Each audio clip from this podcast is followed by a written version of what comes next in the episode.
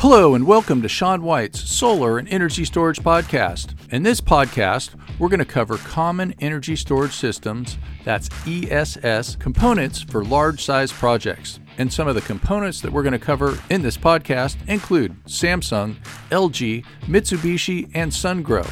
In another podcast, we'll cover some other big equipment manufacturers for energy storage system products. Some of the topics that we're going to cover here include bankruptcy risks and why some people might want to use manufacturers with a diversified background. We're going to talk about warranty insurance, distributed energy storage, UPS, that's uninterruptible power supplies, not those guys in the brown uniforms.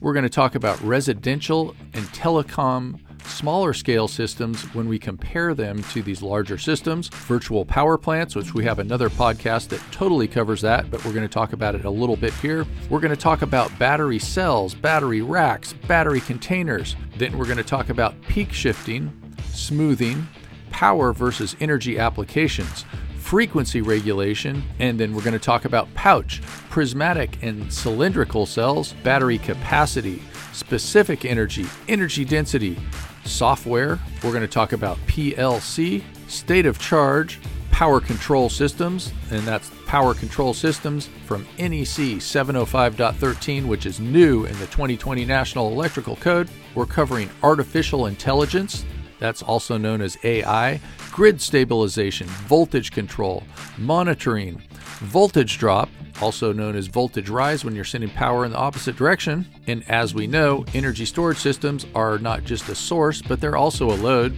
You can send power both ways. We're going to cover UL 1741, C rates, supervisory control and data acquisition, also known as SCADA. We're going to compare lithium versus sodium sulfur batteries, and we're going to also cover energy management systems. That's EMS, and on with the show. Common energy storage system components for large size projects. We're going to cover a couple of big companies. We're going to look at Samsung, LG, Mitsubishi, and Sungrow. And they don't just make batteries, they do a lot of stuff. These are diversified companies. We're going to start with Samsung. Yes, they make batteries for a lot of your phones if you're working with an Android. I don't know why iPhone is not making big energy storage systems yet. So, of course, you know that Samsung is a big company and they do a lot with all kinds of different things. That can be a benefit sometimes when you're working with a company. If you work with a company that only does energy storage, if there's some kind of crash in the industry, like, say, for instance, it just gets too competitive, like it did in the solar industry with solar modules, say in 2008, a lot of companies could go bankrupt if they're not diversified.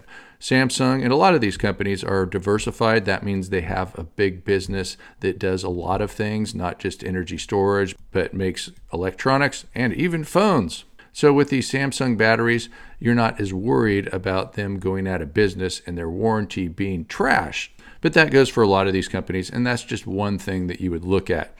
So if you have a battery company that only makes batteries, and there's a battery trade war or something makes energy storage not as profitable, doesn't mean that it's not very popular, just if it's not profitable. Say, for instance, a lot of the industry could be selling at a loss someday, like it did happen with the solar industry because at that time in the solar industry, the Chinese government was pumping so much money into their industry that no companies were making profits. Kind of crazy, huh? Solar takes off like crazy, and then it's not profitable to manufacture solar. Crazy. So that's not happening with batteries, but it is something to just be careful of. One thing maybe I could foresee in the future with energy storage and companies perhaps going bankrupt someday would be that the automotive industry is taking a ton of lithium ion batteries and so they're getting mass production down. Some of the biggest buildings in the world are giant lithium battery factories, and lithium ion batteries are going to only take off more and more. So if somebody has a small lithium ion battery company, how are they going to compete with the big guys as far as mass production and getting that price down? That would be something maybe I would be concerned about if I was going to be investing in big companies or even using a product that just might not be around in the future. One of the things that you can look for and ask a battery company is what happens if their company goes bankrupt? Do they have insurance for their warranties? So let's kind of look at some markets here. So we have the utility and commercial. So we can have these big batteries at solar farms and at wind farms. That's very popular. Sometimes they will put them at the substations without solar and wind, and sometimes they'll put them right at the building or factory. It's good to have this energy storage distributed in all different places on the grid. That can help with transmission and distribution and power quality by putting these batteries in all different places.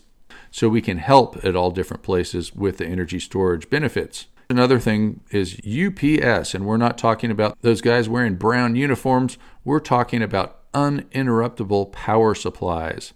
So if you have a data center or a factory and the power on the grid goes down, it's not good to have everything turn off when you're not ready for it. So you get a UPS there and you can get some time and turn off things more on your own terms. It's like when I'm recording video, I don't want the power of my house to go down like it actually did yesterday and then to lose all of my information. In a way, a laptop computer has a UPS built in because it has a battery built in. And then we're also talking about here smaller battery packs for residential and telecom size solutions. So, residential and telecom solutions aren't as big of a battery. Telecom, we're talking about things like cell towers, which don't need the kind of energy storage where you would see on, say, commercial or some kind of huge battery. And another thing about these residential systems that kind of fit into what I was saying about utility and commercial is when you put a bunch of residential systems together and you control them centrally, you can really benefit the grid.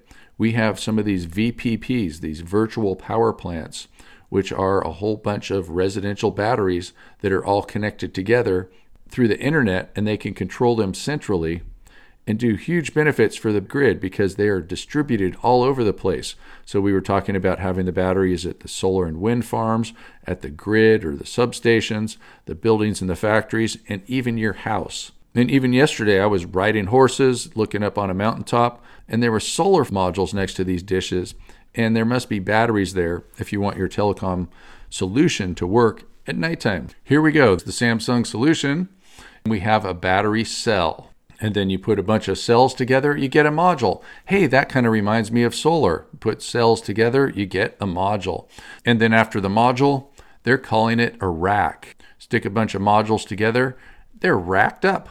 That kind of reminds me of musicians. They call it their rack when they put a bunch of different effects together. Then we can put our racks inside of a container, nice and contained that way in a container. In a container, we'll have more than just the energy storage in there. They will have air conditioning and electronics, communications to keep everything running smoothly. Also, that container will have an area where you can walk through to get at things. Okay, LG utility scale size battery. They're one of these big diversified companies. They make a whole lot more than batteries. They make cell phones, televisions, solar modules, everything. And like Samsung, they are South Korean. And so they're saying that their battery is working well for peak shifting. So you can charge and discharge your batteries at different times of the day. Renewable integration, so we're probably talking mostly about solar here because it's peaking out in the middle of the day. Sometimes they might call this smoothing when they try to smooth out natural pattern from PV where it goes up and down when a cloud flies over.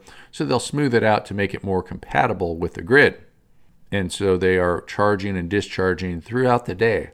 And this would be more of a power application. This power application, they're letting it in and out quickly to compensate for this jaggedness. And then the rest of the grid can make up for making more in the middle of the day and less at the nighttime. So there we have a renewable power application. And for power, sometimes you can do peak shifting, but you can also do smoothing where you're looking at power rather than energy. Then we also have frequency regulation too. That would be more like a power application because different times you need to change the sine wave to speed it up, to slow it down. And so when the grid frequency increases, you would load your batteries. So you would send the electricity to the batteries, and then you discharge the batteries when the grid frequency decreases. And so this can go up and down all day, and these batteries can respond a lot faster to change in frequency than the rest of the grid. When you have a smaller place, such as Hawaii, because there's only a million people and there's a bunch of islands, you're more likely to see the frequency changing. And so, even in Hawaii, when you're feeding the grid, your inverters have to be programmed to react differently and turn off at different times than on the mainland, where we have a more stable grid because we have many more millions of people all connected together at the same frequency. So you'll see a more stable frequency on the mainland than you will on the island. Now, different LG batteries. And so, even though they're making batteries for cars, they're making them for energy storage systems, they're making them for residential energy storage systems, one of the things that LG likes to talk about is the way that they make their battery cells. And so, they use a pouch type of a cell. Other companies oftentimes are winding them together, a lot of times in cylinders. And here over at LG, we're looking at the pouch type of a cell. So the prismatic cell and the cylindrical cell, they are doing windings. And so, what LG is trying to say, why they think that they are better, is when they're just taking these pouches, which sort of looks like a Ziploc bag full of battery stuff, when it expands and contracts, it's more stable than when if you twist and wind everything together and you expand it, you contract. And LG is trying to say that they're better than everyone else. Of course, that's what you do when you're in business. And that is their reason for saying that having the pouch battery is better than the cylindrical, which it looks like a flashlight battery, or the prismatic type of battery, where it looks like it's in some sort of a rectangular can. And so they're talking about the way that they make their separator, and these types of things are always changing as they figure out more new ways of doing things. Because in this industry, we're constantly changing because it's such a new industry and we're figuring out better ways of doing things, getting more capacity, getting more specific energy, getting more energy density and making batteries last longer. So there we go. LG, life's good. They're bragging about how great their energy density is. We've got cells, modules, racks inside of an enclosure. They are claiming that they can get in a 40 foot container 6.8 megawatt hours. Wow. And it includes HVAC, that means heating, ventilation, air conditioning. It includes an AC DC fire panel, fire suppression, and optimized configuration. So, yeah, you don't want one of these things exploding. Not a good idea. Now let's take a look at some Mitsubishi utility scale storage solutions. And what they're really promoting is what they're calling Blender. Sometimes you see DER as distributed energy resources, so perhaps that's what that stands for. And a lot of what we're dealing with here is software, artificial intelligence, knowing when to send power here and there to make the grid run smoother. So Blender Bucks what we have is monitoring, cloud, server. Well, I could say PLC or power line communication. If you want, you can try to look that up. Distributed energy resources on different places on the grid. We have a storage battery and it's connecting via DC to power control systems. And so we would be monitoring voltage, current, temperature, state of charge. That's what SOC stands for, failure information. So the state of charge is important with lithium, which we're usually talking about these days. If you fully charge it, that's not as good as leaving it 10 or 20% from the top. And if you fully discharge it too, that's not as good. So it would reduce your life cycle. Now, PCS, typically in this industry, stands for Power Control Systems. In fact, if you look in the National Electrical Code about interconnections and the 2020 NEC, you could see something called power control systems. That's 705.13, and that's a new, very exciting part of the National Electrical Code. So we would charge and discharge. So we're controlling the power, the charge, the discharge, the on and off, voltage, current, operation, etc. A lot of times the key word here is AI for artificial intelligence, and that's all of this amazing stuff that's happening with computers as they perhaps will become smarter than people by the time you watch this video. That's right. Big Blue can beat you in chess, and the next thing is just getting smarter than the human brain. Where does consciousness come from anyway? And we found the Blender acronym. And of course, that stands for Bid, Liaison, and Energy Dispatcher. However, a lot of times in the renewable energy industry, we do see DER standing for Distributed Energy Resources. They're also talking about Blender Ice, which is kind of funny if you like margaritas. However, that stands for Intelligent Communication Edge. So we have BID Liaison, Energy Dispatcher, Intelligent Communication Edge. Isn't that nice? I think whoever came up with that was drinking margaritas. But hey, it's made with electricity. What we're talking about here, though, is having everything communicating with each other, even down to your Coca Cola cooler, also known as a vending machine. Hate it when I get my hand stuck in one of those things. It's been a long time. So let's look at some of the different things that we're working on with this Blender Mitsubishi solution, which works with large scale energy storage systems, is grid stabilization. So we're stabilizing the grid, which can include things like voltage control. Software can do optimal command allocation, issue alarms, state of charge protection, state of charge management for the battery, and equipment monitoring. We also have output suppression of renewable energy. So instead of the renewable energy going to the grid when times are windy and sunny, we could put some of that into batteries. Then we can also control on the demand side schedule operation, demand prediction, and output protection of renewable energy. So these are just a lot of the factors that we're going to be controlling with artificial intelligence. That's the brain of the grid. Frequency regulation. So if the frequency goes down, inject power into the grid. That means you need some more power to increase the frequency. If the frequency goes up, take power away from the grid. That means the grid has too much power. So you will take away some of that power to decrease the frequency. And that's how you can get stable frequency on the grid. And let's have a little bit of a conversation about voltage drop. Voltage drop means where you're producing power, the voltage is higher than where you're using power. If you have a grid that's just full of loads, the voltage will be lower at the loads than the grid. However, if you have a grid that's full of solar and nobody's home, you could have voltage that could perhaps get too high on the grid. And that would also depend on how far away you are from the transformer. Let me just use an example. I did a train the trainer class for solar photovoltaics in a great country called the Seychelles. That's between Africa and India, just south of the equator. Beautiful islands, very small country. And they were not allowing solar on some houses and were encouraging it on others.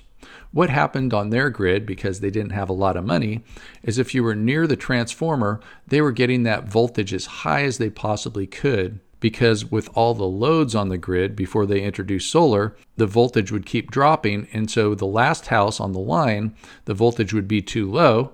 And the first house on the line near the transformer, the voltage might be too high. So, what they did is they encouraged people to put solar when they were far away from the transformer, but they also did studies, and if they were too close to the transformer, they wouldn't let them put solar on their building. So I think that's a pretty good example of what you have. Some people call it voltage rise, and this wouldn't just go for solar. You can also you can raise the voltage with energy storage. So, if we have the same power line and we put energy storage on these buildings, we could control the voltage. So let's say that we put energy storage on the far end of this power line. We could take that energy storage and when the voltage gets too low because of all the loads, we can inject power if the voltage got too high because of solar, we can suck up power. That means we could draw power from the grid with our battery because the battery can work like a big load. So it's kind of neat how we can control the voltage with energy storage. So just like with frequency getting too high, if the voltage gets too high, you can put power into the battery. And if the voltage gets too low or the frequency gets too low, you can control that by releasing power from the battery so we can stabilize the grid. So remember that. Let's go over this one more time. We're talking about voltage rise or voltage drop. And typically you hear about this being called voltage drop. The closer you are to where you're producing power, the higher the voltage will be. There will be resistance on the wire, and so the voltage will go down from where you're producing the power to where you're using the power. If you have a whole lot of loads, the voltage will be lower at the loads. If you're producing a whole lot of power, such as, say, from a distributed energy resource like solar, one of the things that people worry about is the voltage getting too high with all that solar. That's one of the reasons why our solar systems have limits. And if the voltage gets too high, they have to turn off. And that also would go for energy storage systems. You will have these things listed to UL 1741. UL 1741 is when you have a grid connected device such as solar or energy storage. If you go 10% over voltage in the United States, your inverter has to turn off. However, there's some variations on that in places like California and Hawaii, in places where there's a lot of solar energy installed. And the reasons that we have these variations is because we don't want everything turning off all at once. That could cause a bigger problem than the original problem. If we have a whole lot of solar on the grid. And so we can use these batteries, this energy storage on the grid, and controlling all these things with artificial intelligence to make the voltage what we want it to be. And that goes for frequency too. Now we're going back in time. We got 2016, but just to show you what Mitsubishi has done, in 2016, it had the world's largest energy storage system that was rated at 50 megawatts at 300 megawatt hours. So 50 goes into 300 six times. So it would take six hours to dump out that battery. And so the C rate would be one sixth or one divided by six, which I think would mean 0.166, six, something like that. The communication system for most resources on the grid is called SCADA, and SCADA stands for supervisory control and data acquisition. And it's a computer system that was first used in the 1960s. So, what does that tell you about computing? This thing goes way back. Perhaps someday they will modify the way this works. However, that's what we're using on the grid. Another thing about this battery is it's not a lithium battery. So if we go back to 2016, that was before we were mass producing batteries on the grid for all these cars and there was a different kind of a battery that was a good investment for power plants was called a sodium sulfur battery. One weird thing about a sodium sulfur battery is it has to be super hot to work. So instead of keeping your battery cool, you'd have to keep it hot. It's a pretty good battery, but we just mass produced lithium a lot more, so we're not seeing new sodium sulfur going on the grid very much anymore. So far, we've looked at a lot of lithium because that's what is taking off like crazy right now one of the largest inverter companies, if not the largest in the world, depends on what day and time you're talking about, who's the largest inverter company. And this is called SunGrow. SunGrow is famous for their solar inverters, but solar inverters are easily adapted to incorporate energy storage as markets change and more solar gets on the grid and more wind gets on the grid. We need to have more energy storage on the grid to even things out, to level things out, and start using brains with these things. This SunGrow system has the Samsung logo, so it's not unusual at all for these companies that make the inverters to contract with somebody else who's making the batteries. Some acronyms here Energy Management System, that's EMS. SCADA is supervisory control, and data acquisition. Thanks for listening to Sean White's Solar and Energy Storage Podcast. You can learn more at solarsean.com, where you can find out about classes, you can find flashcards, you can find out about consulting, and everything else under that big thing called the sun. Over and out.